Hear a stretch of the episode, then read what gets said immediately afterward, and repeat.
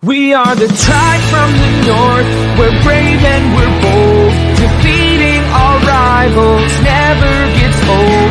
Making our way to the Big Sky Conference. Watch out, cause here comes the silver and gold. Whoa, whoa. This is Tubbs at the club for the Vandals of Idaho.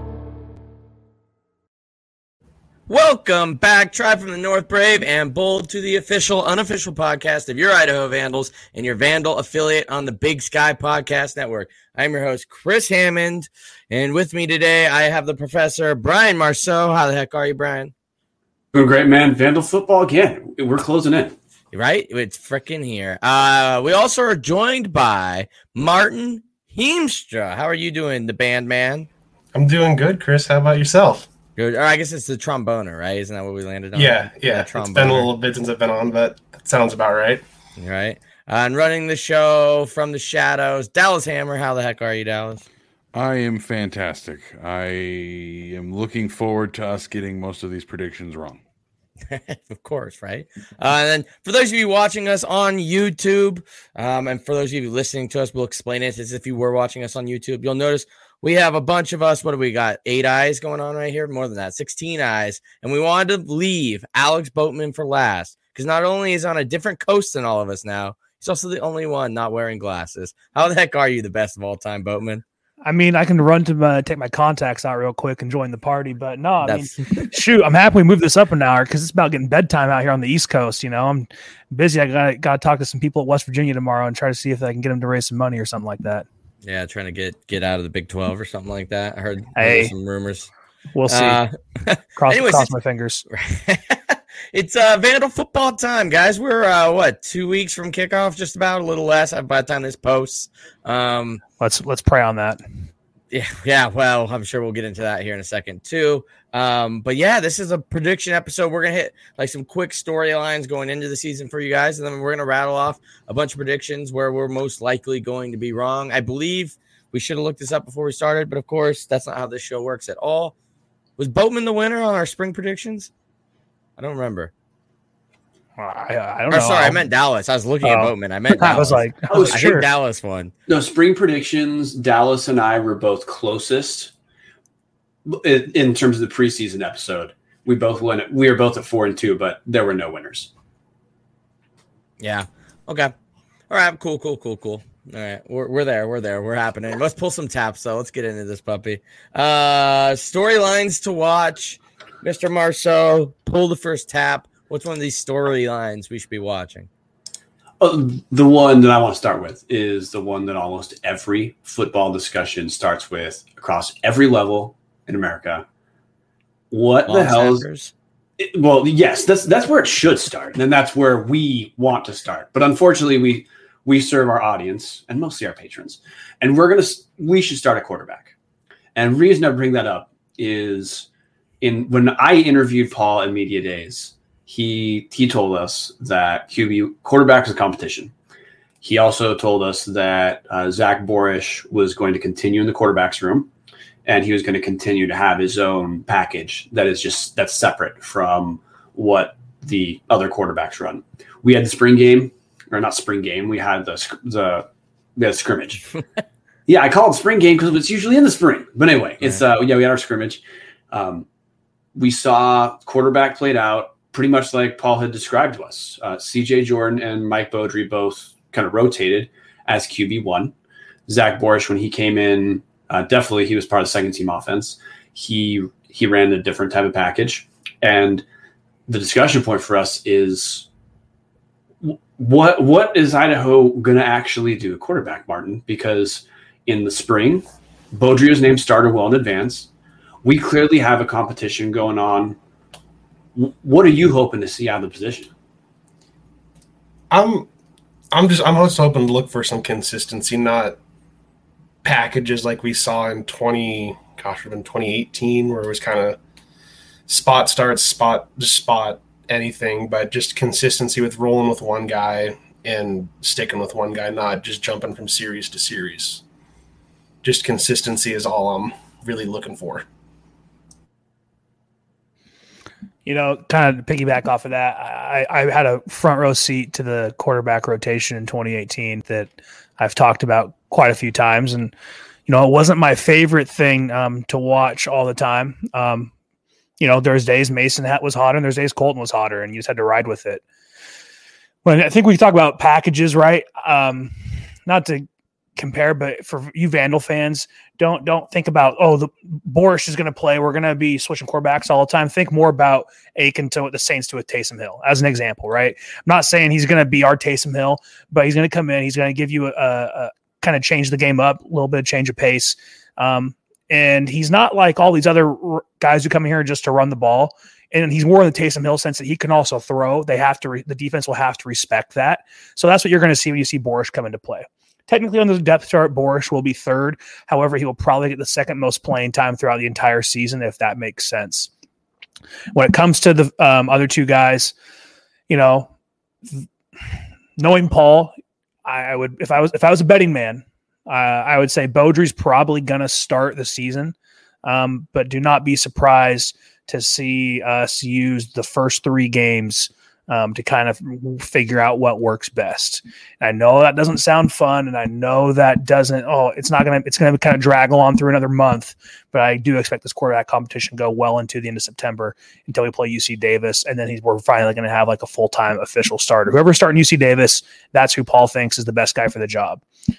Expect to see CJ. Expect to see Mike um, pretty equal amounts through the first three games, unless if they keep hanging around each other, unless one completely separates himself. That's kind of where I think we're headed to. Dallas, I don't know if you have any other thoughts on that. No, I mean you pretty much hit it right on the head. Um, I guess for me, what I'm looking for is some sort of, like Martin said, kind of consistency, but some sort of creativity out of the offense. It, it's felt the last few years that it's just been very stagnant, um, and and part of that is the dead horse comment and arm strength and all these things we've talked about. But last last year or the the spring, uh, as we'll call it, uh, Idaho had one of the three worst passing offenses in the Big Sky. Uh, I think seven touchdowns, only 220 yards a game, and that's with Hayden Hatten bringing down half of those yards. Uh, I don't think a single quarterback completed 60% of the passes. Obviously, CJ kind of really popped in that three quarters he played. Uh, Borisch looked good at times, and obviously the offense kind of shifted. I'm just hoping to see. Personally, I want to see CJ. I want to see some sort of life in this offense. Let let CJ run around, get Borisch in there, let him run around. Let's do something other than watch Beaudry throw a screen pass over Cutrell Haywood's head, and then it's third and nine, and we throw it three yards short of the sticks or throw it over somebody's head.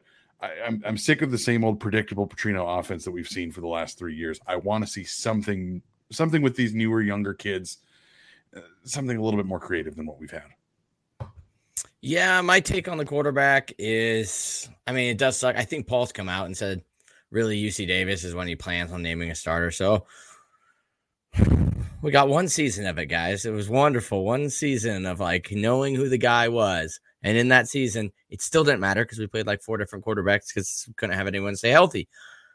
One of these days, we're going to have a quarterback that can play a whole season. And man, oh man, do I hope it is this year. At this point, I don't care who it is. I just want somebody named. And for the freaking the younger guys will be better because they can come back and keep playing in future years. But my oh my, I just want a quarterback. Like I I'm pulling for CJ Jordan.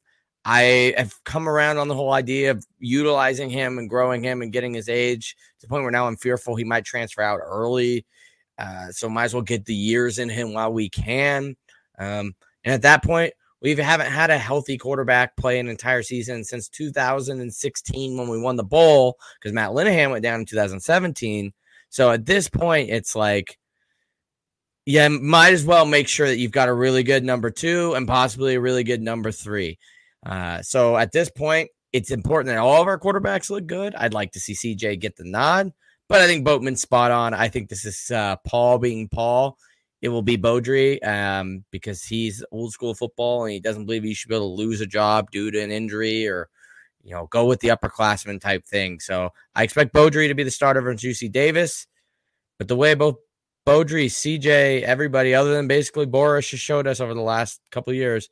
you better be ready if you're number two, three, possibly even four. We might see McCoy or Cisco this year. Like, who knows? Um, Martin, time for you to pull the next tap. Well, I got got to jump in my quarterback you got to rebuttal, rebuttal it.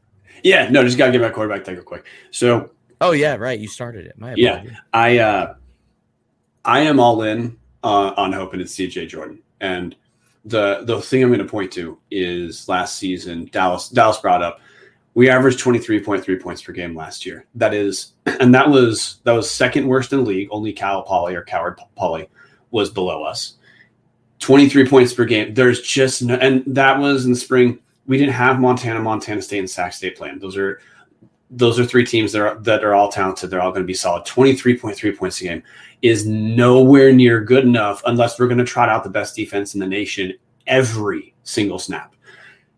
So I I think I think Beaudry is probably gonna. I, am with everyone. I think Beaudry is gonna definitely get some snaps the first three games. I think our season truly begins when we play UC Davis. But if Idaho is going to be a little bit more dynamic, and Paul told me when I interviewed him for media days, we need to have more big plays. We we can't dink and dunk our way to third and long after we you know have a couple first downs. Then we're at the you know 40 yard line at third and long. We just can't do that hopefully receivers, things like that will be stronger. But I'm all in on CJ Jordan. I think this Idaho team is going to jump into going to have an upward trajectory. That to me is where it'll start.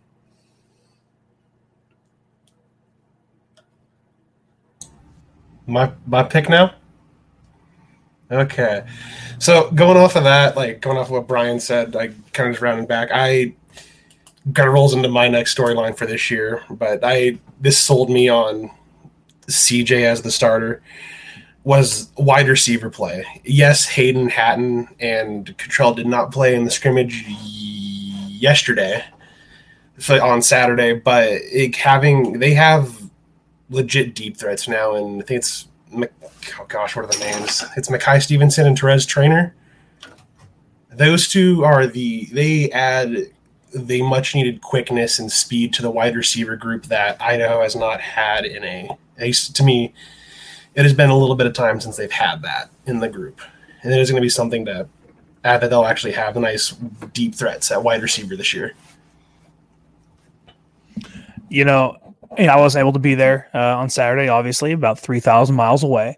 Uh, but I was was lucky enough that uh, my dad went up to the scrimmage. You know, uh, one of the, the, main reasons I'm an Idaho fan, and uh, he, he was down in the field, and he said that we actually we finally have some height in the receiver room. He said these guys are tall, these guys are fast, and boy, we're going to make some plays out of the receiver room, and that just sounded fantastic.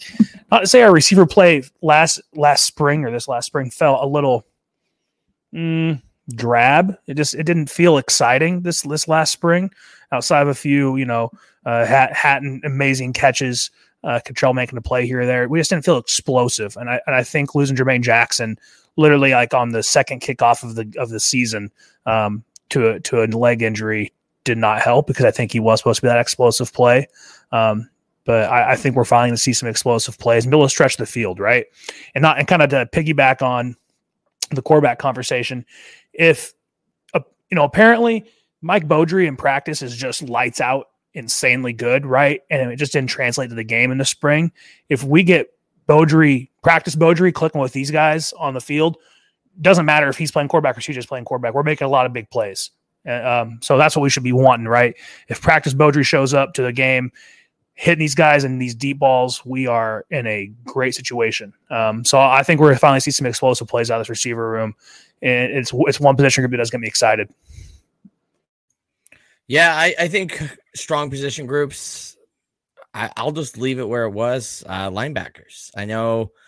Yeah, we're missing Christian, but you know Trey Walker right now is getting pegged as the top linebacker in the entire country. I would, should have done the research and got back and looked at how many guys get pegged as the top guy and then finish as the top guy. Uh, but either way, they still finish well. I'm I would assume. Um, Trey is on a path to be one of the best linebackers we've ever had at this school. You pill, kind of fill in that we still have Fa'avae Fa'avae, who it sounds like is kind of taking the next step forward. Uh, you got Chuck, who I think might be doing more on the line. It sounds like now, but you still have like guys like Sully Shannon coming in. You got that Musgrave kid out of Bend. Uh, you've got the Thomas Tomasinis. Like, there's a lot of youth now that's coming into that rank too, and you get to pair that with the leadership like we have of Chuck Akano and uh, Trey Walker. Which, fun fact, Chuck Akano and Rashad Crawford are the only two guys on this team that were part of the 2016 Potato Bowl. So we have two guys left with a winning Vandal program, and two of them are kind of, you know, leading that defensive front seven. So, like you're talking about having that leadership, being able to still dominate a line of scrimmage. You still have leadership from the best Vandal team we've had in the last 25 years. Um, hopefully, it can come to fruition in something. But if you ask me what our strongest group is, still that front seven. It is crazy that we are getting so many looks at wide receiver, though, and they're not in true, including Cutrell and Hayden. So we'll see how that progresses into the season. But right now, front seven looks as strong as ever, even with the loss of Christian Elliss. Yeah, Chris, I, am just gonna have to to jump in with you. Uh, say, same same thing. In spring season, Idaho had the best rush defense in the league. If we can replicate that, it buys us a little bit. It should buy us a little bit of that margin for error we need on on the offensive end at this point. But um, it's it's wild to think that uh, a guy like we lose guy Christian Elliss, NFL level talent, and this is still the this is still the strength, uh, the the the strength. Jesus Christ, this is still the position group to me that is clearly our strongest. You reference guys like uh, Rashawn Crawford. We have you know Kayode Rufai, who's going to be who's coming back as well.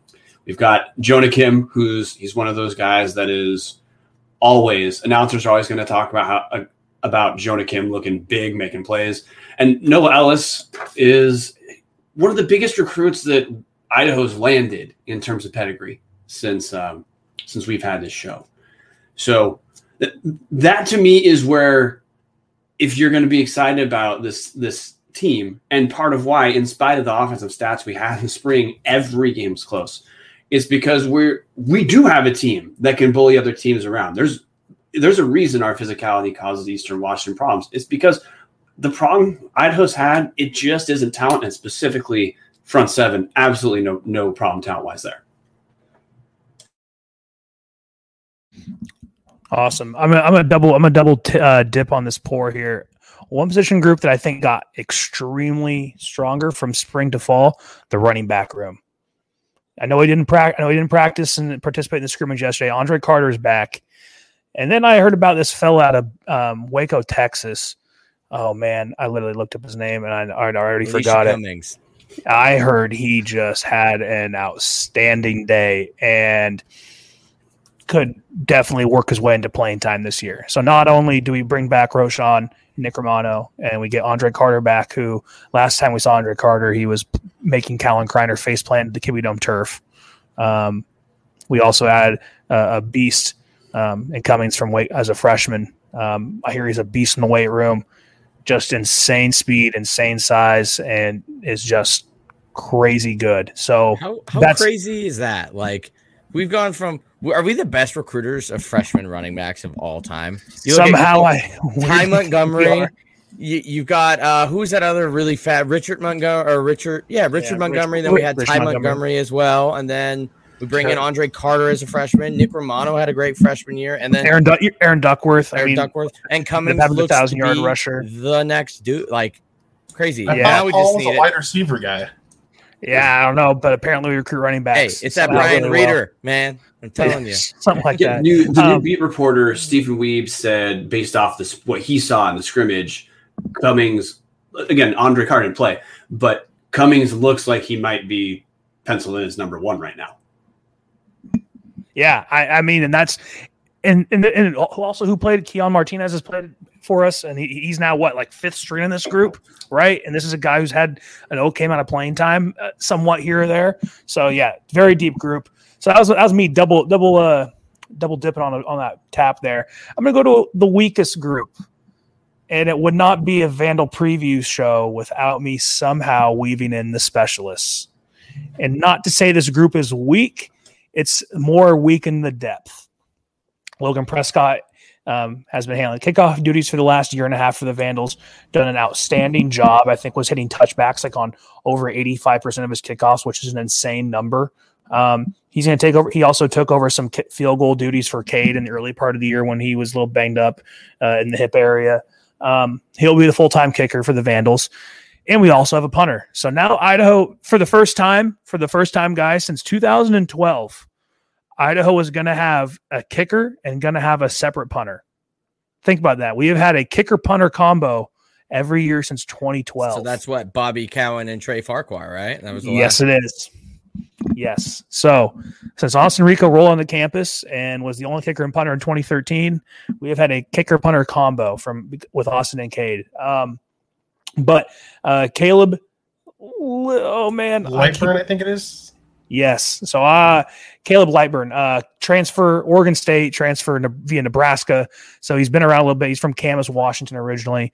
I heard he's just booming the ball. Um he's gonna be a good punter for good punter for us. Um so good punter, good kicker. We have no dedicated long snapper on the roster, and this is where I get of cons- uh, ma- mass amounts of concern. Um, Do you have um, any eligibility left? I, uh, um, Hogan Hatten um, has handled the punt duties uh, since 2019. Since I've left, he's been the punt snapper. Um, so, and then Cam Lane took the field goals. There's no other long snapper, so it's just Hogan Hatten. He also plays. He also plays linebacker, and we have no backup kicker. We have no backup punter. We have one kicker, one punter, and a guy who plays long snapper via linebacker. So depth is an issue in this group, and that's why I'm highlighting it. Right, I feel like we've had a lot of depth. I've been in this position room. We don't have a room. I've been in this position group where we've had like eight dudes on the roster who could do something, and now we have like two or three, and that's what scares me. Um, one injury, and we are in a bad, bad spot.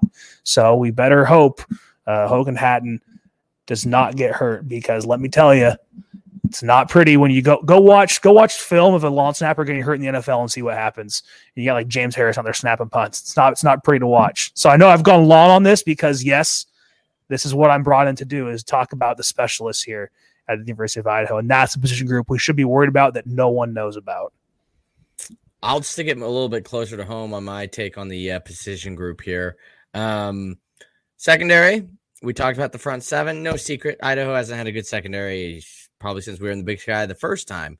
Um, we've added a lot of pieces. Like it would not be that crazy this year if this secondary looks completely different. Now, I'm assuming because Tyrese Deadman, I believe, is still a captain, probably going to play. Um, but Jalen Hoover tried to transfer out. We know how Paul is. I wouldn't be surprised if, even though he might be one of the better guys, he gets punished for that.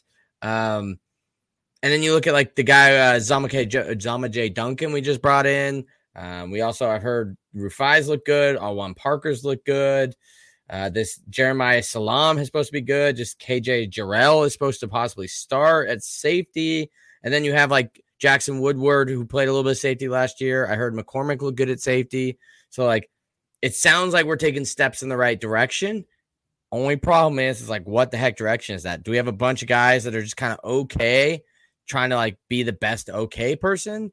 Or we finally found some of these pieces because um, right now the secondary i would not be surprised if it is you know including the nickel corner five new dudes right? So um, and you know rumors have we might run a little bit more to be able to stop the pass since we're so good with the run a little bit more nickel uh, which means it's only going to be even more important that we're able to find some guys in the secondary. Yeah yeah secondary last season I, again, I'm going to subtract Cal Poly because it's not worth talking about the worst football team any of us have, will ever see for our entire lives. Idaho was worst passing defense in terms of total yards given up per game. We were the worst passing defense in terms of yards per pass. We gave nine yards per pass attempt last in the spring. We had the worst pass defense efficiency, and that was. I mean, keep in mind we have guys who can get to the quarterback. So even even with all that, this this position of weakness. And then we had guys, like you said, Chris, Jalen Hoover was entered the transfer portal and he's back. We're happy to have him back. I don't see a world where Paul brings a guy back when he out recruited the position. So if Hoover's back, I mean, I, to me, that's still going to be the this position group is definitely one that is a lot of how Idaho does is going to hinge on can we? We don't have to be the best in the league. We have to be okay. Uh, another name that did pop a little bit in the scrimmage was Colby Nosworthy from Coeur d'Alene High School. He, I believe, he had three interceptions. Um, I don't think we can he bank two. On, oh, he, he had two. two against one against CJ and one against Beaudry. I want to say. Okay, so okay, as a two, he picked off our both our number one quarterbacks. So, full disclosure, probably not getting two picks a game this season, but still, um, Chris said we're if we're going to be better, it's because some guys that we just haven't seen play yet um, are ready to go, and man, we we ju- we just same with quarterback, man. We just got to get to a point where we got to have a different discussion about secondary. But until secondary is different uh, or shows that they have something we haven't seen, this is the group I'm going to say I'm I'm most freaked out about. So I don't. I'm to be honest. I don't really have something that I'm really. It's weakest. I'd say I agree with Alex the most with special teams as far as I don't really know what to expect. When I walked in early to the scrimmage on Saturday, Caleb was booming kicks from from the logo, but that was really all. The other thing I noticed is just side note: uh, Prescott did take K- Cade's number, so he's now number fifteen. I did a double take for a second and thought it was Cade back again, but oh yeah, yeah. I want to real quick too. And Caleb has my number. All right, so we have a 37 specialist and a 15 specialist, so not much has changed, guys. Okay, no no reason to freak out. I hope he does the number justice. That's all I have to say. Oh, I'm going to go ahead and pull our next tap here. Uh, Chris, oh, is, Chris, Chris was Chris, muted. Chris is yeah. muted. Chris, go ahead. No, my, my point's ruined. It's ruined. It was it was in a flow thing. All right. I'm going to go ahead and pull the next tab. It's something we were talking about before the show, and I wanted to just have a little bit more more discussion about it for the listeners. Does this year matter more or less to Idaho than the last few have? I think we're all in agreement. I'm going to go ahead and say this year absolutely matters more. It's the second to last one on Paul's contract. At least we we think it's going to be the second to last one on his contract. This is this is put up or shut up time. We've been in the Big Sky long enough. We've been terrible in the Big Sky long enough it's time for something to happen here. But I'll go ahead and pass it to Chris. Your thoughts? Um, it does feel different. Um, I don't know if it's just the fact that we've officially, like me, right? Like I try to be get psyched for the season, overly optimistic, and just be like, "This is the year." This year, I'm much more mildly approached. I don't know if it's the fact I just saw football. Um, but yeah, it, it, feels different, and it feels like maybe it's because the Petrino thing is going to be so important this year. Um, underlying storyline, I'm sure nobody wants to hear what happens if we do do good. Um, so yeah, it feels different. Um, and I don't know quite how to articulate it into what that feeling is, but it's different. The the, the there's a ton of ways this feels different to me this season. Um, and and when I say different, I mean I don't know if turning point is too dramatic a term, but you know, you look at Idaho football. It's not a secret to our listeners that the some people expected the Big Sky was going to revitalize the program and the talent would turn around immediately, and it just didn't happen. I also think I think that uh, schools like Idaho building back interest after the coronavirus is actually a pretty big deal uh, to getting making sure that we we get a fan base that remains active. You know, Coulter talked on our show about how no matter how you feel about Idaho, you have to understand Idaho as being relevant in the big sky because they still have a fan base that's active enough and believes that Idaho could be good. And we just had a spring where every single game was a close game but we still finished in the exact same place that we finished for quite a while, where we are left with do we look at this like really incremental growth that we all know if there was a if we had didn't have a budget problem we would probably have moved on or do we get frustrated uh, because again it's season after season the exact same thing I think for us to be able to have, for us to build to build some energy in this program, to get attendance back to something stronger, and that's something we all care about, listeners care about. I don't know how many more seasons we can be okay, or you know, we can be talented but disappointing, and still be able to expect that we're going to keep bringing fans back and keep trying to grow the fan base. So to me, it's a it's kind of like Dallas said. It's not. I don't know if I think of it as put up or shut up time. I think of it as Idaho's already had strikes against it moving down. We then had the coronavirus stuff that hurt us. We're not, uh, you know, one of the schools gets the most media attention. I think for us to start pulling more fans back in and get the get that environment inside the dome back to what a lot of us hope. I don't think we have a ton of time to start. We don't have a lot of time before we we just need to have that happen. Martin. I'd say yeah, it it does matter. I don't really have much to add other than it does. This year does matter a lot more than Idaho than in the past. It we'll get to it with predictions and stuff, but just the way it's set up, it sets up nicely where if they do, they, it, it does matter. It does matter more than the last few years. You know, weirdly, I think I think almost at the time the spring season mattered more than we this season does right now. Right? Um, we didn't know we were getting. Um, it was the first first year we had, um, you know, post Mason Colton era of Idaho football. Right? So I think that season did matter the most.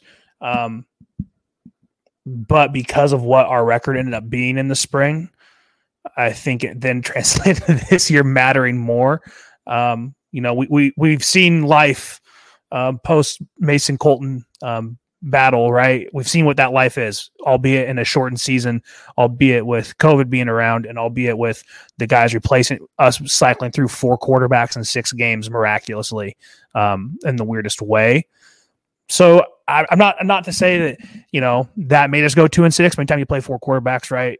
I don't care who you are, unless you're Alabama. You, good luck. Um, winning winning games. So because of that, yeah, yeah the season the season feels weird. Um, because I think there's a lot of I think we had a lot of expectation in the spring to to to, to go above 500, and now almost feels like everyone in the Big Sky just assumes we're going to be bad this year, right?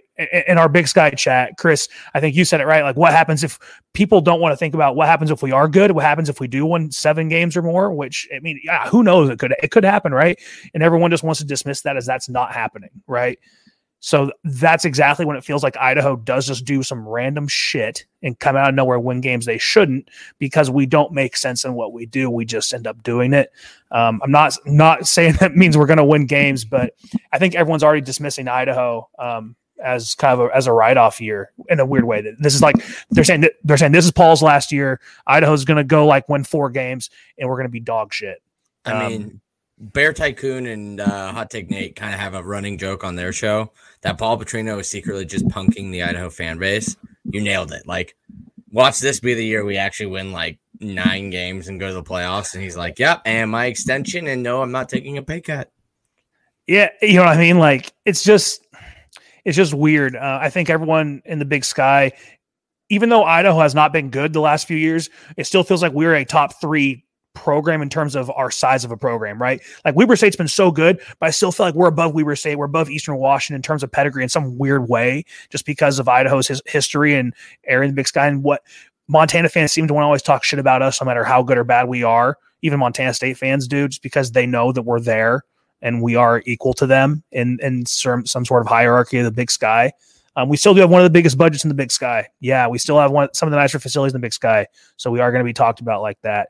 Um, but I, I, think everyone is saying that Idaho is an easy win for most of the most of these teams that are supposed to be competitive and and we'll talk about it in predictions, but it just feels weird. I think I think everyone's just kind of writing off Idaho as as an easy win this year. Dallas, any takes? No, I kind of gave mine, but I it, Boatman's right. Uh, everybody is kind of writing off Idaho uh, as maybe they should after how the last two seasons plus spring season have gone. We're going to get to it in predictions. This schedule is not going to shape up well for Idaho pulling off nine wins. Yeah. Well, God, well, Alex said it perfectly.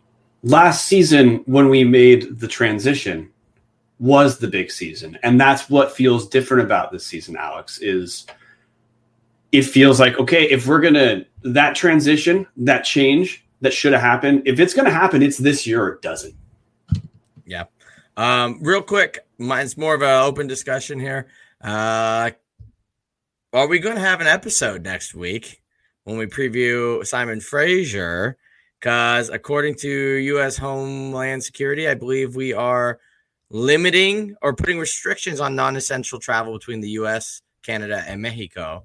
Um, how I read that, so correct me if I'm wrong, everybody, is restrictions on non-essential travel, which means I would assume sports are probably lumped in there Speaking of, I don't see Toronto making plans to go back to New York to finish out their season for MLB. I don't see any of the MLS teams going back to where they were previously. Uh, so I think that might get lumped in. But does anybody else have more knowledge or a different hankering than I do that, like, in two weeks, I, Simon Fraser my, just not be allowed in the country?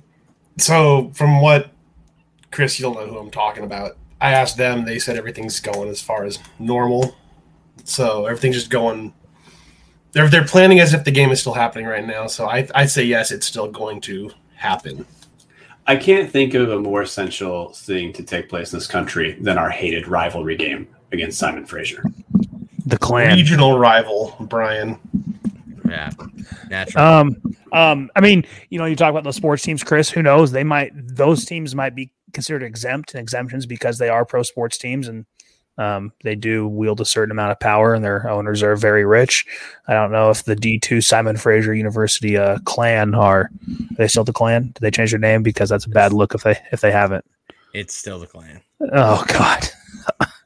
but in reference so, to Native Americans, that makes it slightly not no, no, any no, better. No. In, in, indigenous no, First Nations. It's Canada. Okay, it's First not. Na- yeah, right. No, it's not a, okay. not U.S. Yes. tribes. Um, but yeah, so I mean, who knows? They could be a different set of restrictions than um, the pro sports teams because they are pro sports teams. We'll wait with bated breath to see if the clan make the treacherous bus ride from Surrey, BC to Moscow, Idaho, because we all know they're they're busing there, not flying. I do want to jump in and say that this is being called an extension of already existing uh, border closures. So this isn't necessarily anything new. We have seen some pro teams be able to do things, but this also shut down the WHL or essentially shut down the WHL for the last year and a half. So I'm assuming a college team is probably going to be lumped in more with junior hockey with kids that don't have contracts and there's not money flying around. Hey, and we all know how Canadians care about their hockey too. So that's pretty Fact. that's that's pretty big. That's pretty big news. All right. They care way more about their minor league hockey teams making it down here than their one American football team. Is there anything wor- look, we already all hate the D2 games. But scheduling a D2 game and getting it canceled, I didn't think the D2 situation could be worse, but we oh, found out it might. That's honestly that's a, who who it, is it bad to say who cares? Well, a, I'll take it. I'll take an extra week off. Like I wasn't planning on going to that game anyways. Like let's a, just cancel it. Hey, that that's a refund in tickets right there, right? So if anything, right? you're gonna hey, save money. We just came off a long spring season. Let's give the bodies a little bit of extra rest. Like, why not? Just cancel it. See you, Clan. But dude, um, but we're gonna get to the schedule. You know, if we're canceled, Idaho doesn't play in the dome until October. Fine just when it's me. getting cold. Just yeah. when it's getting cold. So yep. it's perfect. All right. Yeah. Anyways, rolling into that, let's predict Simon Fraser, the clan. I, am just gonna call him Simon Fraser because it's less cringeworthy on the earballs. Um, Simon Fraser. We'll we'll go rotations here to to. Oh no, we'll just go in a plan rotation. This one's easy for me. It's win. It's D two. Maybe see some struggles with some rust with some quarterbacks, but then again, Simon Fraser hasn't played in two years, so they're gonna be way more rusty than us. Honestly, this could be one of those games where we're like, yikes because we went like 70 to 3 and we're like holy smokes we're back we're good we're dancing we're feeling good and then we got a buzzsaw next week our first three games are going to be similar with everyone uh, i think i actually want us to play simon fraser because i think this team man, I think we need to try to build some goodwill in the fan base, even if a D2 game's not that much. But yeah, Idaho should roll Simon Fraser. Simon Fraser, yeah, I, I hate the game. I'm sure they're nice people because they're Canadians. I hope they lose by 100.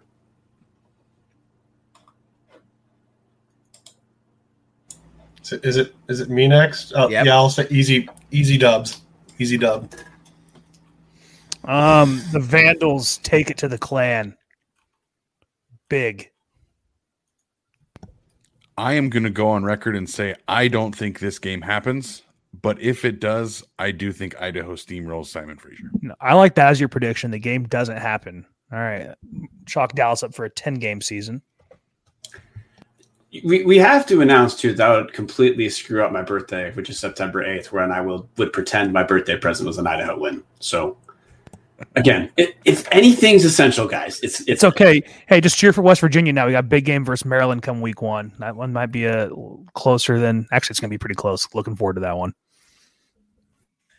All right. Uh, next game up is in Bloomington, Indiana, against the conveniently, all of a sudden, for the first time in program history, good uh, Hoosiers at football. Um, I will be at this game. So while I am pulling for a big old win down in uh, Indiana, um, what is wow? Anyways, uh, I, this was going to be tough. I mean, maybe Indiana is like coming off of a little bit of an artificial season from the spring. Um, maybe if we don't play Simon Fraser, gives us that little bit of extra time. Um, but it's L. I'm going to do my best to avoid making any uh, jokes to the date it takes place and anything being detonated. Yeah, but uh, yeah, look, we scheduled this game initially, and about at the time, we all thought, okay, well, if we're going to get a payday, we might as well get someone we think we have a chance of winning against. No, dude, Indiana is going to roll us. My hope is that it, our quarterbacks don't get hurt. I, am the same as Brian. Just that's going to be a loss for Idaho, but hope the QB, hope a QB maybe starts to stand out and does not get hurt. So the way I'm going to talk about Indiana and kind of jumping ahead. I'm, I know I'm going out of order. The Oregon State game. I'm going to try to break them down on which one I think is the most. The last time I played an FBS team was Wyoming. Which one has the most potential to be a Wyoming type game for Idaho? Because we have to look for some hope out of these two games in Power Five schools, right? If you all remember in 2019, Wyoming, we came close to knocking off the Cowboys uh, in Laramie. Um, Indiana. Um, God bless them and them paying us $2.3 million over the next two seasons because this is our last FBS payday, folks. And that money does go away and gets cut in half um, after this. Um, yes, Chris, I actually do think it was a, an artificially inflated year for Indiana. Uh, they went six and two in their abbreviated fall season. Um, do not look. I, I don't think Indiana gets more, wins more than seven or eight games. Uh, they might go six and six or seven and five. We will be one of those wins, but no, this is not an Indiana team that is top of the class of the Big Ten. So even though they are ranked, don't expect them to see ranked at the end of the year. They should still beat us, but maybe not like Penn State 2019 uh, for those as a reference. Fresno State 2018. I don't I don't want to talk about that, but actually I would talk about that. Didn't think we were going to get a second field goal block, Chris, is like going out there. It's not possible. They can't block another field goal. Hear a loud thud and go, oh shit, they blocked another field goal. Turn around. I'm not chasing him down. We're good. Dude, the Fresno State game, I remember I was just getting saying, I'm going to get back into Idaho football. This is going to be fun. We've got a competitive game we're not going to win. A cool new podcast. Exactly. I was listening to the podcast at the time. And then, Christ. Anyway. Uh, yeah. Dallas. Yeah, I've got nothing else to add. Um, I'm trying to keep it from from being too profane here, but they're going to get shit pumped. The the only saving grace, if you were trying to be an optimist this year, since none of us are going to be, because well, look, Martin and I are usually optimists. Boatman pretty much as well. It hasn't worked for us, so view it as we're trying to throw some a wrench in the juju. The optimistic take here is Indiana plays at Iowa before us. They don't really have a cupcake I don't know. Maybe, maybe there's something there. I obviously don't think so. But if you're trying to be optimistic for the TJ Hopkins of the world, Um, there it is. They have Iowa before us. Maybe they get a little beat up. Maybe have some key injuries, and we have Simon Fraser, which we might not even play. Our so. best hope is Auburn 2015 when we lost by 20 points and made it look some semi entertaining. That's the best hope you can have, you can have, honestly. Right. Uh, moving on to our next payday game, this time against the Pac 12 team, which is more of these, please. Terry, if you're listening, Mooney, if you're listening, less Indiana's, more Oregon States, Washington, Washington States, Oregon's, etc. Cal, uh, which is all actually on the schedule. So good work, guys. Um, Beaver Believers in Corvallis, Oregon. I mean, they're kind of on the come up. They're coached by a guy who used to spend some time on the Vandal staff. Uh, yeah, I think it's more winnable than Indiana, but I don't think this team, especially with trying to figure out a quarterback, has much of a shot to knock off the Beavers either. So, unfortunately, I'm putting us on our first losing streak of the season. Uh, that will be one win to two losses.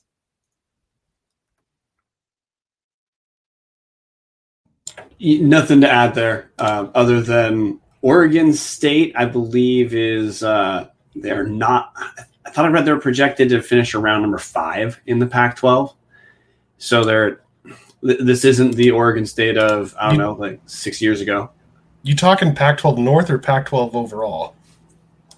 Either way, it's better than the Pac- Oregon State of five years ago. Yeah, that, that would be it. Yeah, the, the whole premise being like, look, this is not a team okay, there's no way that they're top five in the Pac-12. So they're probably fifth in Pac-12 North, but still, uh, Oregon State they they at least look like they could be compet have some competitive games in the Pac-12.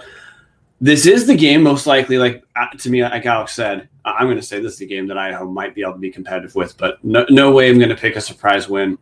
Only way that we would have this is if one of our quarterbacks turned out to, you know, have a Vernon Adams type of day against them and we've already gone over that that likelihood. Yeah, um, I've, I got to agree with you guys on this one. I think it's to be, it's gonna, it's not, it'll be competitive, but it's not to be a, it. The Oregon State's to win. Um, this could be a weird little. I'm not saying we're going to be Oregon State. Where I was looking for um, little little glimmers of hope. Oregon State does play uh, USC the week after in their first Pac-12 game. Um, they play Purdue week one, uh, then they play Hawaii week two, and then they play us. So this could be a they could be two and zero, oh, maybe one and one. Looking to get looking forward to USC and get ready for Pac-12 play. Uh, maybe we can catch them sleeping in the first quarter and make it um, entertaining for at least a half. Um, you know, Oregon State's win total this year is four and a half. Um, you know, we we got Jonathan Smith on the sideline, Brian Lindgren, Idaho legend, uh, up in the press box. Don't know who calls the plays. Lean probably towards Jonathan Smith uh, calling the plays. Um, but this this game, yeah, it's Idaho's probably going to bust there, so that's not fun. Those guys are not going to be too happy. Let's hope we get out of this game with any injuries, um, anything too bad um, collect our check and, and take it back to Moscow. Yeah, I've got nothing else to add. It's uh, this isn't going to be a this. There's no chance. Uh, Jonathan Smith does have this team trending in the right direction, as in they're back to the Mike Riley peak of they can beat Oregon once every five years, and that's the best they're going to do. They and did lose their best player though, and they're running back. That is true, um, but uh, there's they're still they're a Pac-12 team. They're gonna they're gonna beat the crap out of Idaho. Idaho's gonna come in from one bounty bag game, go right into another. No chance. Well, the good news is after that we have a nice bye week to try to rest up before the real season starts. Uh, I think everybody admits we get the win in the bye week. Congratulations, us. Um, next up, week five, we're into October. This is the stretch that Brian was talking about. So just a little fun fact going into this stretch. We go at UC Davis. After that, we are basically in the state of Idaho or on the Palouse up until Montana State on the 11th. You're at UC Davis. Then you're home versus Portland State, at Eastern, home versus Montana, home versus NAU, home versus Southern Utah, at Montana State, and at Idaho State. So, like, in conference schedule wise, away schedule a little rough, but like, we get a stretch there where we should be very comfortable. A couple bus games, a couple will fly to Pocatello, but um, so let's see. I just want to put that out there as we predict this for everybody. Like the conference schedule is tough, but we avoid Weber. Um, and we kind of got it set up to benefit us with a nice, healthy chunk of home games in the middle. But let's start with the first one, the first road game of conference, UC Davis. Uh, there's not much to say here. Idaho has one road victory in two and a half seasons now. Um, that was against a terrible NAU team. UC Davis is a playoff caliber team this year.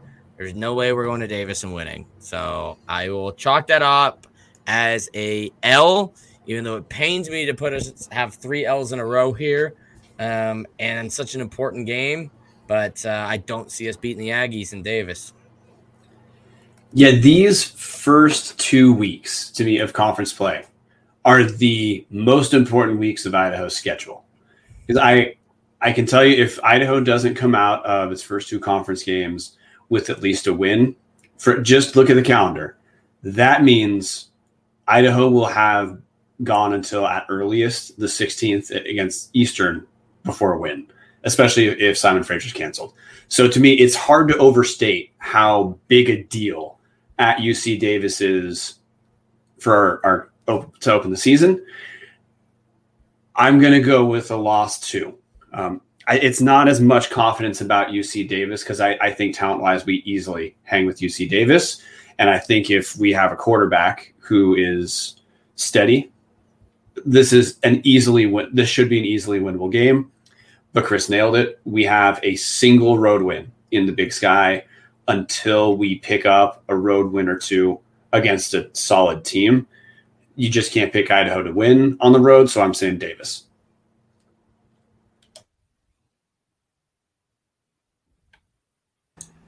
I, I die as much as I want to be sunshine rainbows. Pick them to win. Give them the road win. I it's I I think with there being whoever the game QB is going to struggle. Maybe this first game they'll get it figured out, but I I don't see them winning against UC Davis. Wow, we are just Debbie Downers here, or maybe we're just finally all realists. I'm also picking a loss versus UC Davis. Um, that game, uh, Davis, it, it's it's a weird atmosphere. There's not a lot of people there. Um, state it gets hot. Yeah, we'll see at 7 p.m. in October. It'll still probably be hot. Um, and Dan Hawkins has proven to be one of the best coaches in the Big Sky the last few years. So until he proves otherwise, yeah, Davis will probably beat us, but maybe we make it more competitive uh, than our last trip there in 2018. Oh, good God! I hope that happens. Yeah, I. Uh, it's another clean sweep here. There's not a chance. I could maybe have talked myself into it if it was if this battery was flipped and it was home UC Davis at Portland State. I could maybe talk myself into it that maybe CJ or Zach or maybe McCoy ends up winning the, the quarterback battle. Who knows? I could maybe talk myself into some fresh blood being able to do something like Brian was saying, bring that Vernon Adams element to the Eastern offense from seven, eight years ago, and all of a sudden things are clicking and things are fun. There's not a chance. Uh, you guys have, have covered it. One road win against a terrible team. Dan Hawkins, unfortunately, has owned Idaho for so long. He, this game's not going to be pretty. The, the only caveat I put is other than against us last spring, UC Davis wasn't that great passing the ball, which would be a favorable matchup for us if if that holds. But it, there's until we see those road wins, man. There's just no reason to pick them. Yep. Uh, rolling on to the Viking. Fun fact: UC Davis, the only team in the current Big Sky that has a winning record in the Kibbie Dome all time. One to know. So Glad we all got to witness that last spring. Uh, moving on to a team that is 0 7 in the Kibbie Dome and has never won, but is coming to visit us October 9th. Uh, while most people might be excited for the basketball arena opening, it is homecoming. I have no problems right here. Momentum turns. People are all time down. They're going to try to have to find a way to get people to Moscow for this arena opening because uh, it's not going to be for the football game but it should be because I think uh, we actually handled Portland State pretty dang easily here. I'm not on the Colter Nuanez train that Portland State is a top five program uh, in the Big Sky. At least not this year. They never beat have never beat us at home. It's homecoming. We usually play well on homecoming. We've won like 11 of the last 14 or something ridiculous. Um, and we're a bad football team the majority of the time. I think we beat the Vikes pretty easily. Maybe start slow. We'll probably have a quarterback in here, probably CJ Jordan from the Portland area. I think he wants to put on a show. Um, I think we win this one by a score margin like 35 38 plus. I think we win this too, but to me, this is the this is really like the second most important game of season to me. Of we, this is must win based off how Idaho scheduled. Idaho is scheduled.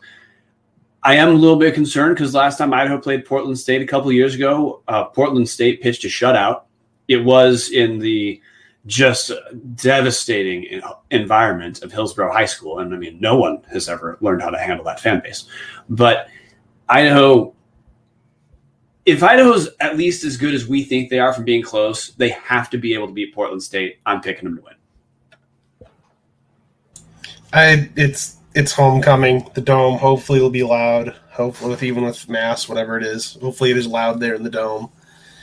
I I hope hope they get an easy easy win for the Vandals. Hey, speaking of which, with masks back, they should bring back those thunder clapper sticky oh, things. Oh God, they're not allowed. They're, as someone told me, they're not allowed to pass those out. We have to bring them in ourselves. But we as Tubbs people could maybe do something. Calling any and all listeners of this show, if you know someone that can mass produce thundersticks, please DM at a reasonable as in a reasonable a price. Reasonable price. um, Maybe like re-inflatable ones too, because like that's the problem. I have one that I'm saving for a big game, but uh, I'm like, well, once I use it, it's done forever. So like, uh, it, you know what? If someone can make enough of those thundersticks for the entire dome, Chris, we can talk it. We can talk about it. Maybe we can throw him a free ad read. Th- that pay for it, right? and a high five. high five. Uh, uh, um, um, I, I, guess I guess it's my turn. Um, fun fact: uh, Paul Petrino is six and one at homecoming for Idaho. Only lost 2017 to Louisiana Lafayette, and we should have won that game. I thought Five it was Troy. Loss. Two losses then. 20 we need twitter uh, fact checkers out now? What's going five, on here? five, five and two. Oh, that was 2015 we lost two. Damn. I, for some reason i thought it was monroe. Anyway phase five and two all time in homecoming. Um, that includes a win versus matt rhule in the vaunted temple owls in 2013 um, he has gone to bigger and better things obviously with the carolina panthers. Um, but I, I, think this is where idaho gets on track. Uh, idaho win two scores yeah, this this unfortunately this is the game they're going to win, and they're going to get probably me and maybe a couple other people on this podcast to think, okay, you know what? They could they looked good. They could pull it off against Eastern and Montana, and then from there they're they're on a hot streak, and this well, I mean, be the year we will have just beaten a top four Big Sky program. That is, see, of exactly. course we should feel that way. We're already selling it here. they're I, they're going to win this game. Uh, if they don't win this game, I will. I promise right now, I will wear a paper bag on my head the rest of Paul Petrino's time. I will wear I will wear a paper bag to the dome every single game from here on out if they lose that game. But they're going to win, and they're going to give us that little sliver of hope that maybe they'll do something this season. All right. Moving on. Uh, so we're at two and everybody so far. No missed predictions, or at least different predictions. Hopefully, hopefully, maybe the losses are misses. Um, whew, travel to the windy, breezy Cheney, Washington to look at that like medium sized water tower that they're very, very proud of there. Um, week seven. It's not gonna be quite windy and cold yet. It's kind of mid October probably one of the last good home games for Eastern. I expect a turnout. Wouldn't be surprised for their homecoming. Didn't look it up. Don't care that much. Um, once again, we haven't run a ro- we haven't ran, won a road game, and I don't think we're catching them off guard this time with a rando uh, quarterback throw in with no film. I think Eastern beats us closer to how they did in 2018 than they did in 2020. So L for Chris. Oh man, oh, dude, I Chris, this is this is a new world you've entered. How's it feel? I'm trying to mix up the juju, Brian. Mix up the juju. yeah, so Eastern, I expect. Look, we've played Eastern close in our last our last three games. We've come away with two wins in those three games. This to me is probably the hardest game to pick because I think talent wise, you probably should, or maybe talent wise might be the wrong term. There's no reason to project an Idaho team above an Eastern Washington team right now. And I really want to pick Idaho and say we turn it around and build that energy to lose it the next week.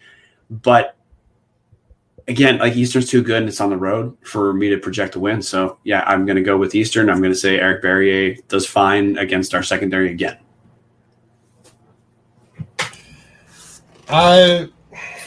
Is this where we change, where I change up the predictions? For the sake of listeners, yes.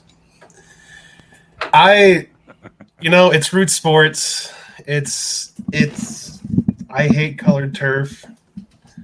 I think this is the start of a, what will get Paul Petrino the contact extension that everybody on this podcast wants. Idaho wins by a touchdown. Patrick Heemstra is back.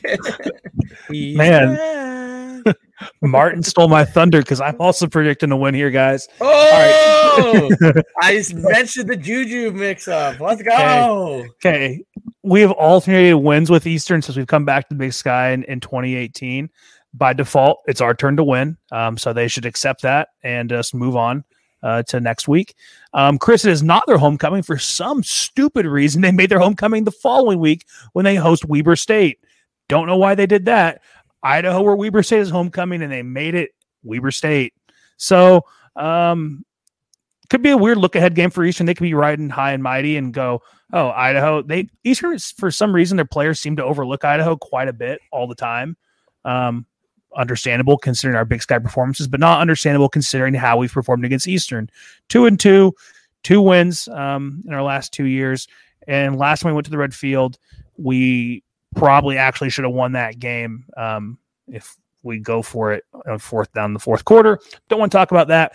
Um, Eric Barriere will be Eric Barriere. It's going to be a knockdown drag out game. But I, I, this is the spot, right? If either either at this point we have CJ Jordan playing or Mike Beaudry's firing all cylinders.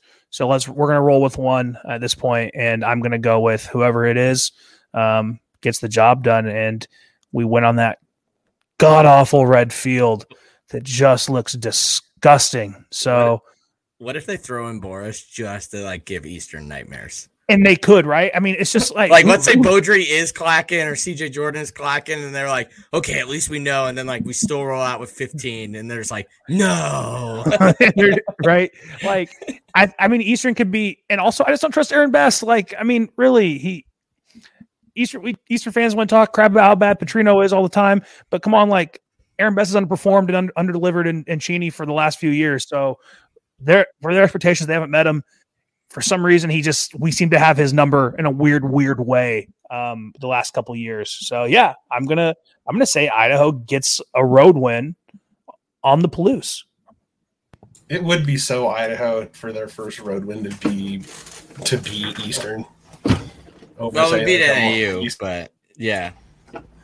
But and you were wrong alex. We did have a two game win streak going at one point. We beat them in 19 and then beginning of 2020 Shit. Well, Wait, the right. home team has always won this. Yeah. So, well, okay. Does that change? Too late to change. Too late to change. I'm all in on it. So I'm going to be the one to piss in the Cheerios here. This game is going to be a bloodbath. We're going to be riding the high of the Portland State win. Is, is it because it's a red field or it's? I don't know. I just I have I have PTSD from the 2018 game and watching it 35-0. I was uh, up. You're telling me. Six rows up on the 50. I, yeah, you had it worse than I did.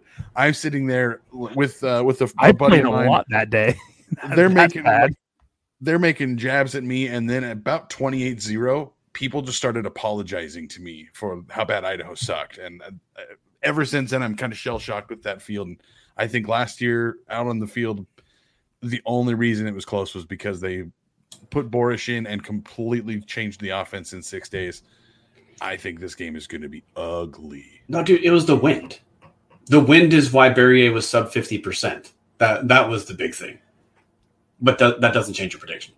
Also, the infamous handshake line um, after the game, in which everyone accused Idaho of walking off the field and not shaking oh their hands. God, I forgot about that. Handshake Yeah. gate. Yeah, Even though Everyone's like there's Idaho a classless program. full clips of us all shaking hands. I forgot about that. Screw those Yeah. guys, man. Yeah, I got And- some good Twitter arguments on that one. When there's literally video of us shaking hands, and they're like, "Doesn't ha- didn't happen." They just walked yeah, off. Yeah, yeah, yeah, we're really good at uh, Adobe Premiere, and we photo photoshopped it in. Uh, to the optimistic listeners, Dallas has also predicted an Eastern bloodbath like the last three games, and it hasn't happened. So you could be right, but you have some faith still. All right. Don't lose it. You out there who's saying we're a bunch of idiots. I'm like Martin. Uh, moving on. Next game, right? That's everybody's predictions. Uh, da, da, da, we, oh boy, Little Brown Stein in the Kibbles and Bits Dome. Um, man, maybe I just listened to Martin and them too much, but I just love us at home. We've almost beaten Weber at home. We've almost beaten Sac State on home when they were really good teams. They're the only two teams that beaten us at home. Uh, that's not true. Montana did in 2018. Where am I going with this? Uh, either way, I just am not. If Cam Humphreys is our quarterback, I don't think Cam Humphreys can win, especially against Idaho. He looked like trash against Idaho, and Dalton Sneed came in and saved them in Missoula. Now, if it's not Cam Humphreys, maybe it's different. But from everything I've heard after listening to two hours and four minutes, everybody but Mike on the Grizz fan pod seems to think it's going to be Cam Humphreys. If it's Cam Humphreys, we win this game. I, I think Montana is a quarterback away from being a national title contender. I don't think they have a quarterback. I'm going to go the other way. I I don't think Montana needs to have like a, a top three in the league quarterback this season. I think he just needs to be okay. Cam Humphreys is okay. I this to me is where because of Idaho's Okay schedule, generous. because of how Idaho's non-conference schedule goes, we can afford to lose a single game in conference and have the playoffs be alive. And I just think I, I just don't one, I don't think we'll get get to the Montana game with just one one loss. But two, I don't I, I just I don't believe that we're gonna be able to hang with the Grizz. Um, I I think that program is certainly on the rise, and I I, I just hate saying I hate saying it, but I think if we lose, honestly, if we lose to Eastern, I think it's going to be really tough for people to get up for Montana the way they would need to to win that game. So I'm going to say Grizz win. The I I hate Montana. I recognize Montana is very good, and they are getting talked about as a national title contender this year. And there is one thing that I would love more than anything else, and that is to put them in their place. So I I I'm going to I'm going on a win streak. We're going streaking, boys. Idaho wins. Oh, oh Martin man, now has us at, at over here he 500. But hold on, Yeah. we do have to issue a correction, Martin. We know your your favorite thing would be if we found King Spud. No, that's Smarty Pants. and Now I'm taking the reins off. I'm slowing down on that now. Um, listen, yeah, I, I hate Montana. Um, that was my senior night. Was 2018 uh, against Montana. Somehow Idaho that year was undefeated at home. We kind of realized it going to Montana. Like, wait a minute, we hadn't lost. We can beat these guys. Didn't happen. Uh, I was there in 20, 2019 on the sideline in Missoula. I'm gonna call it the Jeff Cotton game because Jeff Cotton single handedly, like Mason was just throwing up prayers to Jeff, and Jeff was just hauling him in for like a majority of that game to keep us in until Dalton Sneed came around um, and, and saved Montana's ass. Bobby Houck and Paul Petrino do not like each other um, whatsoever, so that's fun. Um, we don't. I mean, our guys don't seem to like Montana either. Um, so yeah, I mean, Idaho could get up for this game. Depends on what happens at Eastern. If Eastern is close, right? If it's close and we lose, if it's close, if we win, you know, easier to get from Montana. If we just get demolished, might be a little tougher. Um, I just looked at Montana's schedule. No wonder everyone's picking win a national title. Jesus Christ, they are handed like nine and two on a platter. Like they play nobody. Like Eastern's their toughest game. Eastern and Montana State their toughest games. Chris, I know for some goddamn reason you think they're going to beat Washington. They're going to lose by 40 because this Washington team's probably going to win the Pac-12. I hate to break it to you, but this is actually like a top 15 team in the country at, in Seattle this year. I'm pretty pretty. They have that, like the best O line in the country, and they have DBs that are all going to go pro. And Dylan Morris is a decent quarterback, but um, that's my Washington spiel. Um, we're still going to lose to Montana. I hate to say it. Little Brown Stein staying in Missoula. I've wanted that thing so damn bad, but uh, I, I just this is where Idaho just goes off the rails and just lets me down. As an FCS guy, this is the the game I was looking for when Idaho came back. I want that Little Brown Stein. I agree with everything Alex said. Unfortunately, Jake Constantine would lead this team to a 17 point victory. I don't think Idaho has a shot in hell at this. Uh, next game. Sorry, I got caught updating our records. Uh, Martin has us at over 500. Everybody else still has us sub 500. Uh, rolling into kind of the home stretch here, we got NAU. Uh, we don't lose at home to bad teams. So I think NAU's got a lot going for it. It's had good recruiting classes. It's uh, got a new coach that seems to actually get them kind of on the right path. But I just don't think NAU is going to be able to come into the Kibbie Dome and win. Um, they are two and eight all time in the Kibbie Dome. I think it's about to be two and nine. I will take the Vandals over the Lumberjacks in the dome, our dome, with no elevation. I'm taking Idaho too. I, I, just don't think NAU's strengths match up well enough with our weaknesses. I don't think Keondre Wudtee is at all good enough to take advantage of our secondary. Even this last spring, when we looked pretty bad against NAU, if we didn't have a, pot, a punt blocked, we have we have a real chance of winning that game when we looked really rough. So, like I said, Chris, we do fine at home against not very good teams. I'm I'm happy to say we got a tune-up game with against NAU. Easy. I I'd say it's not easy it's going to be an it'll be another win. Just the win, the momentum just keeps them going.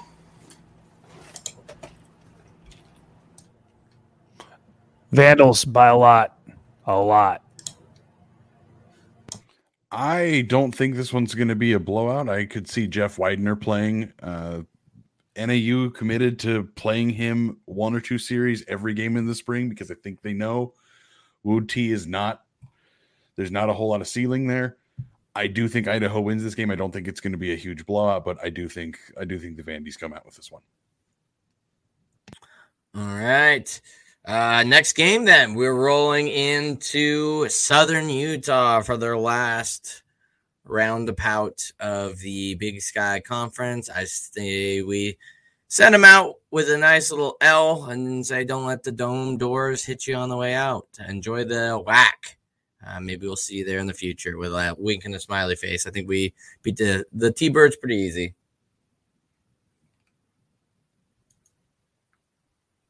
Brian, you're muted. I had done so well with not doing that shit for so long, but uh, we're still I, preseason. I still yeah, okay, yeah, dude. This is our tune-up. NAU yeah. was I will be. This Idaho is our scrimmage. Yeah, um, I'm going to pick Idaho. I do think Southern Utah matches up with us better than Northern Arizona. Particularly, Justin Miller is a pretty dang good quarterback, uh, pr- pretty accurate. He picked us apart for a good amount of the game in Moscow. It took a pretty, it was a big comeback for Idaho to win that game. But I think Idaho should be able to pull off the W here because this is the theme that we've seen with Paul Petrino's teams in the Big Sky. Is he he is pretty steady at home, particularly against okay teams. We we don't really we don't lose games at home. We should, or that we shouldn't. And Southern Utah fits that fits that perfectly. We do have three top twenty-five wins at home as well, so it's not just bad teams. No, it's not just bad teams, but but if the question is, are we playing an okay team? Yeah, we're we're win. pretty dang steady at home against and it'll teams. Still be close somehow. Vandals clip the Thunderbird Thunderbird's wings. Easy win. Vandals. That's all I gotta say. This one to me is tough. If this was on the road, I would think Idaho loses this by double digits. Uh, because it's in the dome, I'll go Idaho, but this game is going to be close. Like Brian said, Justin Miller is really good. He carved up the secondary last year. I don't see why that's going to be any different. But as as Chris has mentioned, Paul Petrino is pretty solid at home. So we'll go Idaho with a close one. All right. So now we're rolling in. That's the end of the home schedule, pending we make the playoffs somehow. Uh, Martin has officially have us at six and three with two games left. It is impossible for us to have a losing record. Way to go, Martin. Uh, the rest of us, I have them at five and four. Brian has them at four and five. Alex five and four. Dallas four and five. Uh, well, that makes sense. You guys might as well just like have a joint pick. You and Brian are just same wavelength all the time. uh, let's see if we can mix it up here in the next two. Uh, at Montana State, November 13th. It's a noon kickoff. Oh, how I hate noon kickoffs. Look, we're a home team. It's going to be cold and it's probably going to be snowing. Montana State, I think, is going to start the year really rough with a new coach figuring out some quarterback stuff. Um, but I think they make a late push to possibly make the playoffs. Welcome to the late push. They'll have things figured out by the time they get to Idaho. Idaho loses to the Bobcats. Oh, Brian. Back to back, Brian. Back nice. to back. Oh, for the love of God, man! I rusty, dude. So I, Montana State's going to win this. Um, Montana State is, has too much talent, particularly on both both sides of the line. Uh, up front, to for Idaho to for Idaho to win this. Montana State's going to be a team to me that they're they have a little bit of the Weber State template of if they lose, they only really lose to teams that are pretty good and teams that have a pretty dang good outing against them. I don't think that Idaho's going to be able to do that. I don't think we're going to be able to put up enough points, particularly like Chris said, when it's cold out when it's cold outside. So Montana State should roll.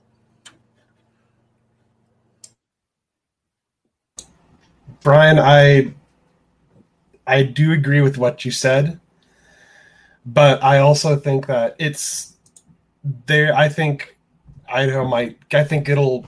Yes, they they are a dome team, but I do think Idaho has the style of players, the running backs, the just has the type of players where they can make the swap and go to more a run based top team and get catch them sleeping. Montana State is this is their game just before Brawl the Wild. They might be looking ahead a little bit. I think they do finally get their.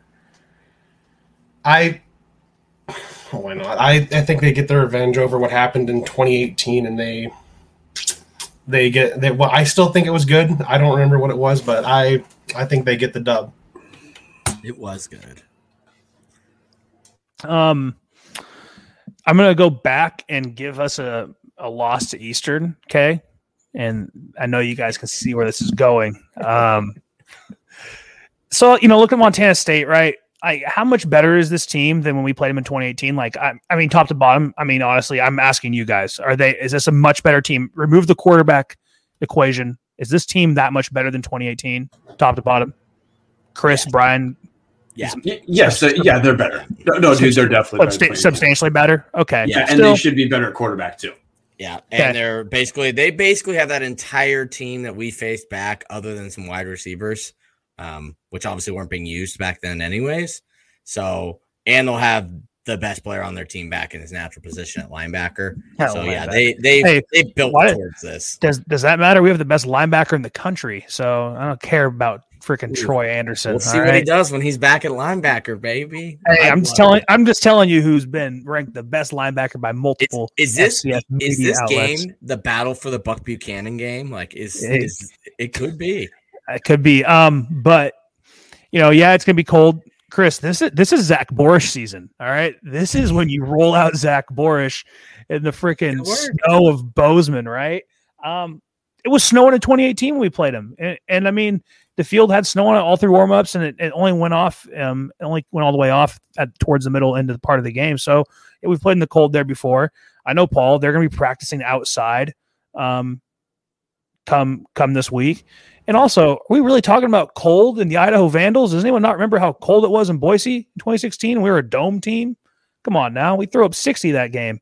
Um, different team, but still, we still are a dome team. Um, this Montana State team is interesting to me. Chris, you said they might struggle at the beginning of the year. I think they're going to lose to Wyoming and then kind of rattle off just a bunch of consecutive wins right away because their schedule gets pretty easy. And they kind of enter this weird back half of the season where they have to play Weber State, uh, Idaho State, Eastern, us, and then Montana. So it's a really we're in a sandwich spot for them. That's a really bad. We are in a really bad spot for Montana State. They have to supposedly have to go against Eastern, which is supposed to be a playoff team, play us, who's supposed to be a sub around 500 team, and then go play the Brawl of the Wild for a chance to go to the playoffs potentially the week after. It could be a really weird spot uh, for the Bobcats um, in this game. So I, am going to pick Idaho. Just I think mainly situationally, I think this is what does it for me, honestly. But you want me to retroactively give you Eastern a loss, right? Yeah, I'm, so I'm you're changing five, that. You're at five and five. Correct. Okay. I, I, don't think anyway. I, I don't want to spoil my surprise. Oh boy. So this unfortunately is another Jake Constantine game. If Jake Constantine was the quarterback for Montana State, they would still beat Idaho pretty handily. I would love to see the Borisch triple option offense in this instance. It's going to be cold. It's going to be snowy. That would make sense as a way to keep it close and try to claw out a victory. But at this point in the season, I've got them with what four wins, uh, five losses. I think the season's over at this point. I think the players are starting to check out a little bit. Uh, the Idaho State game is next, and everyone's going to want to win that. I just I don't see this game being a victory. Well, the physicality that helped us with Borisch against Eastern, it, it's not going to land the same way against Montana State. No, they're built for that. Um, okay, close out the season November 20th at Idaho State. Noon kickoff. Barf. Um, I we can't win in Pocatello until I see it. Uh, we've been a better team, I think, than Idaho State every year we've played them in the Big Sky. I think we have more talent. I think we've, uh, I think we've been better than them, but we just don't win in Pocatello. We don't win on the road. Uh, I don't see why either of those two things are going to change here. You'll notice my predictions have been pretty straightforward. L's away, Dubs at home. Unfortunately for us, we just have that one extra road game this year. Five and six for Chris. There's no way we get it done against Pocatello in that dome. Uh, and good news is we only have to play there, you know, one more time in a row before we finally get them in Moscow. After it literally will be the f- four years, so it'll be like our seniors at that time will have been freshmen uh, the last time they played them in the Kibbie Dome. Idaho State and mixed with closing out our last game of the season. Look, when we played Idaho State, God knows what happens every time. We got we got killed the first time. We annihilated. We destroyed them second time and then we had like the worst quarterback showing in terms of completion percentage any of us might ever see, and we barely lost. But then again, to close out the season, we had NAU back to back years. One one year we hang up sixty some on them, and then last year we hang up nine. So this is my wild card game of don't bet on anything for this game, or if you do bet, do the emotional hedge, and then just just be happy if Idaho wins. I'm gonna surprise some people Idaho's going to win this game. We nar- we narrowly pulled it off in the spring, and that was the Nikhil Nair game where he I don't know if he had, it was alleged he had a hand injury, but completion percentage like 33% against a not that great pass defense, and we still could have won that game.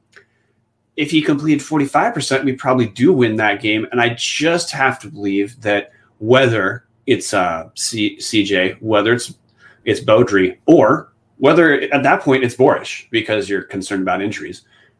I just don't think we're going to get worse production there.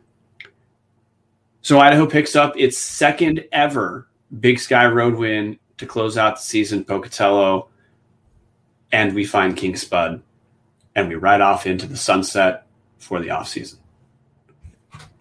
Ooh, I've got a follow up question to close okay. this. I'm set. I. It's our rivalry. I think I. It has been. It's been. We've traded right the past three times we've played them right. Making sure I'm getting this right. I think so. They're coming off playing BYU and Cal Poly the weeks before. I know they're probably not going to be that happy. They're going to be probably a losing record. They'll be they'll be coming and wanting to beat us. Idaho will be hopefully looking to finally cap off a a Big Sky title. Uh, I think I I I I think they do it this year. It just something about this season. Just I think they I think they do it. I was so damn terrified you're going to pick us to to beat Montana than lose. Lose I honestly thought about it. I thought, do I pull the Chris? Do I pull the Chris and do that? Oh God!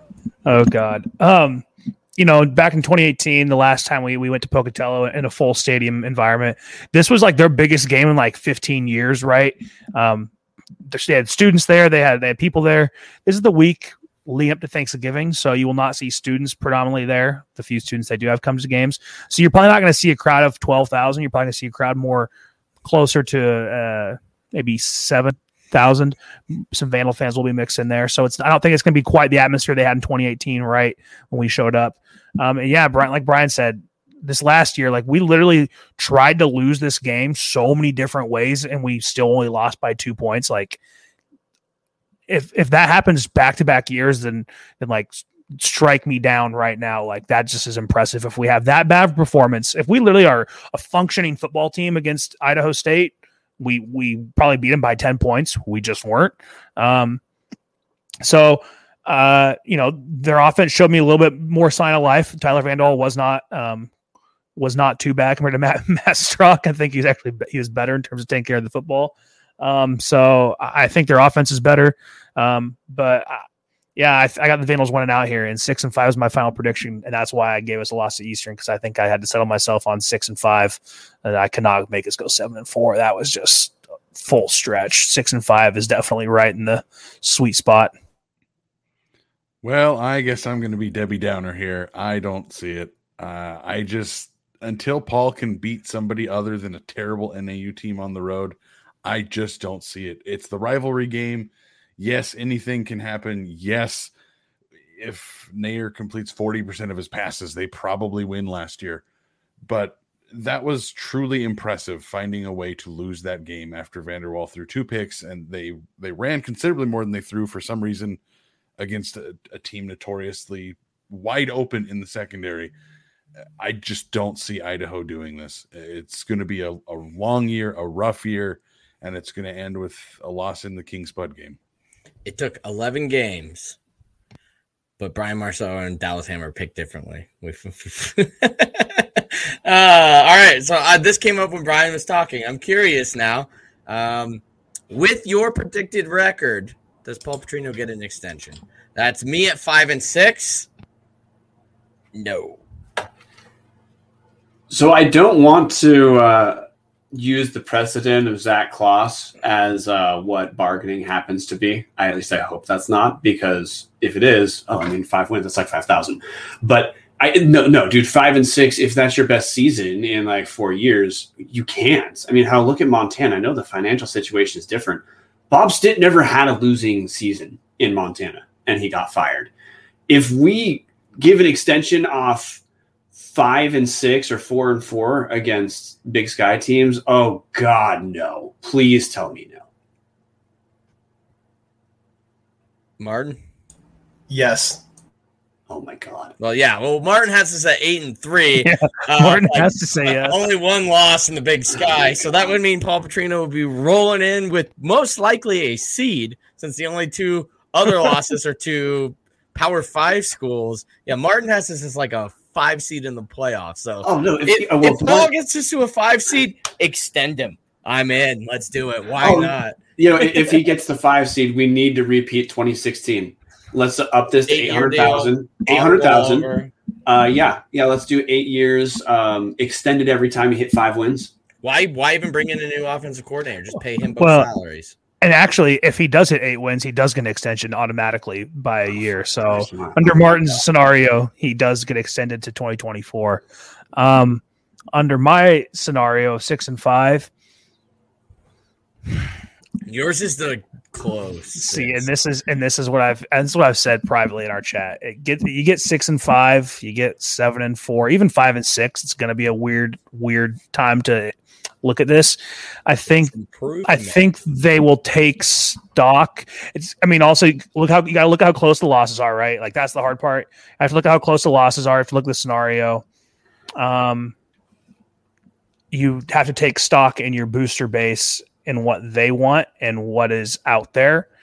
Um, because I, I don't want to, I, I, hate talking about this because I, I still, I love Paul, right? This is like, this is what's hard for me to do. Um, coaches don't enter the final year of their contracts in college. Usually, um, it's bad for recruiting. Um, I, because they can negatively re- be recruited against. Hence the Harbaugh extension. Right. Yeah. Like how Harbaugh got extended at Michigan, right? It was like they can't because everyone otherwise every other coach they're recruiting against is like they're not extended. I'm like, you're gonna go play for this guy for a year and he's gonna be gone. Um, no kid wants that, no parent wants that for their kid. Um you know, so it's it's pretty much either if if Paul's around after this year, um, Idaho did well. If we get in my scenario six and five, I think he is offered an extension of maybe a year or two, um, but at a significantly reduced cost to what an FCS coaching contract looks like, not the highest paid coach in the Big Sky Conference of what he currently is. Um, I think you're then. I think you're looking at he gets offered maybe like a year or two extension, right? Um, but at a at a reduced cost. If he gets to five and six, six and five, seven and four, I think he gets extended by a couple years. Um, but that's that's my prediction. I've got four and seven. Uh, and I think they find if it, if he goes four and seven, they find a way to hit the buyout for the final year. Like like Boatman said, it, but it's not even just college; it's almost every almost every sport at every level. Coaches don't coach in the lame duck year; they get even a one year extension and then get fired, and uh, you know whoever's paying the bill finds a way to pay the bill just because it's so difficult to have a guy on his his lame duck year. Uh, four and seven, they find a way to hit the buyout, and we see fresh blood for 2022 and hope and pray it's going to go better than the last four years have been. Brian Lindgren, Byron Hout. Anyways, that's a long time away. Again, again, Chris wants a Bronco to coach the Vandals, and I still oh. don't don't quite get it. Moving on though. Uh, yeah, moving on. So real quick, kind of our last thing before we actually like close it down. Uh, what, in your opinion, and now that everyone's heard you predict the records and possibly an extension, which game matters the most this season? Brian, I'll start with you. Oh, dude. Well, you know, in some ways, to me, it, it's UC UC Davis. I actually think does because if we if we can pick up a win against UC Davis, then you can say, okay, this team looks like it actually is clicking. We if we pick up a win at UC Davis, there's no way that we shouldn't be two and zero oh after homecoming in Big Sky. And suddenly, the story about Idaho heading into that always competitive, recently competitive game against Eastern is they're getting it together. This might be an actual team. So I hate to say it, but our first game and on the road to me is in some is pretty dang close to make or break. Martin, just to be a little different, I think if we're going off, if I'm going off of my, I'm reading this right. If I'm going off of my predictions, which game matters the most, I'd say Montana. Uh, that just it's the big game. We haven't beaten them yet in our return to Big Sky football. It just, I think it, I think it's the most important game this year, at least this on the season. Bowman. Um, I'm gonna say NAU uh, because I, I, think if we kind of like take the aggregate, right, the average of what we're predicting, at that point we're projecting us to only have two wins by that point. Um, so that that game, you're either if you lose that, right, like you're looking at a just completely seller of a year, like a you're you're in deep deep trouble if you lose that game. You win that game, there is still hope for like a, that five and six, six and five record, right? Um, but you if you lose to NAU after coming off maybe two two strings of two losses in a row involving Power Fives, Montanas, and Eastern. Um, and you don't pick up that third win right there. Um, yeah, you might be looking at, at a world of hurt um, for this team. Dallas. I would have said what Brian said, UC Davis, and I think we can all agree if they find a way to win that game, all of our proje- projections are thrown completely out the window, and it's a whole new season. I'm all of go, ours. I think Martin is still well and alive at the UC Davis point for an eight-three record. all right, fair point. Sorry, Martin's predictions are still pretty on point. Uh, I'm going to go with against my record and go with Idaho State being the most important game because to me, it, and and Brian had the same same predictions. Boatman's are very close. Chris, yours are very close. if he gets to five and six, I do see Paul's going to get that extension, and they're going to let him ride it out. It's like it's going to be the very low cost, and it's going to be a, a, a third or fourth of his salary. But if he gets to five and six, I do think he's going to get another year. If he loses that game and they do they do go four and seven, I do think that's it for him. Uh, UC Davis is the absolute obvious choice because that is the tone setter of the season. Starting the year with basically three Division One L's, very tough to get momentum going at all for the home schedule, especially when that's all early, right? That's why I think October 9th is going to be super important. Um, it's homecoming, it's arena opening. There's going to be a natural buzz. You've got to be able to capture it. Maybe a miracle happens at UC Davis. I don't know. I didn't predict it, but if it did, you know, you've got the UC Davis win. You're actually only two and two. You beat them. You're three and two. You're looking like Martin. You're happy as a clam, and you got a brand new arena. So then the university can flip that to basketball, getting excited. Look what our football team's doing. Maybe the basketball team can shock the world as well. And um, I think that game would be huge in terms of like, if you don't win that game, it almost affects the basketball season as well because here's this grand old opening. And yes, it's an arena opening, but people are there for homecoming and football. Let's be honest. If you lose that game, it naturally kind of tampers uh, the arena opening like a little bit. So you can't lose it. And you got to find a way to capture the momentum that weekend. And a big win would do that. Uh, that's the only game I'm making it to, so they have to win, right? Otherwise, I'm just gonna be super disappointed, fly my ass from from uh, West Virginia. Yeah, plus Boatman's there. That's that's that's that's the main reason. Like, come on.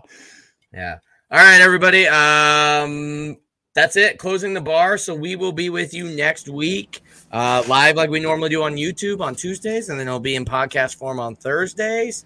Uh, to basically start the freaking football season. We've got Simon Fraser. Hopefully, knock on wood, cross your fingers, toes, rabbit's foot, all. all Take down jazz. the clan.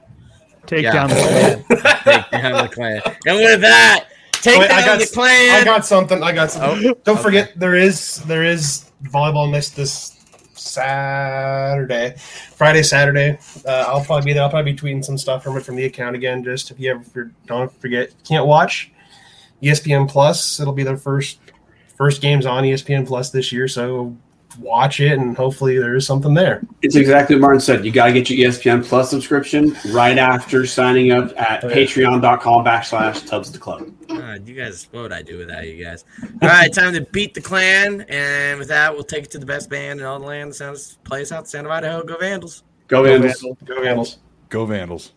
Go Vandals.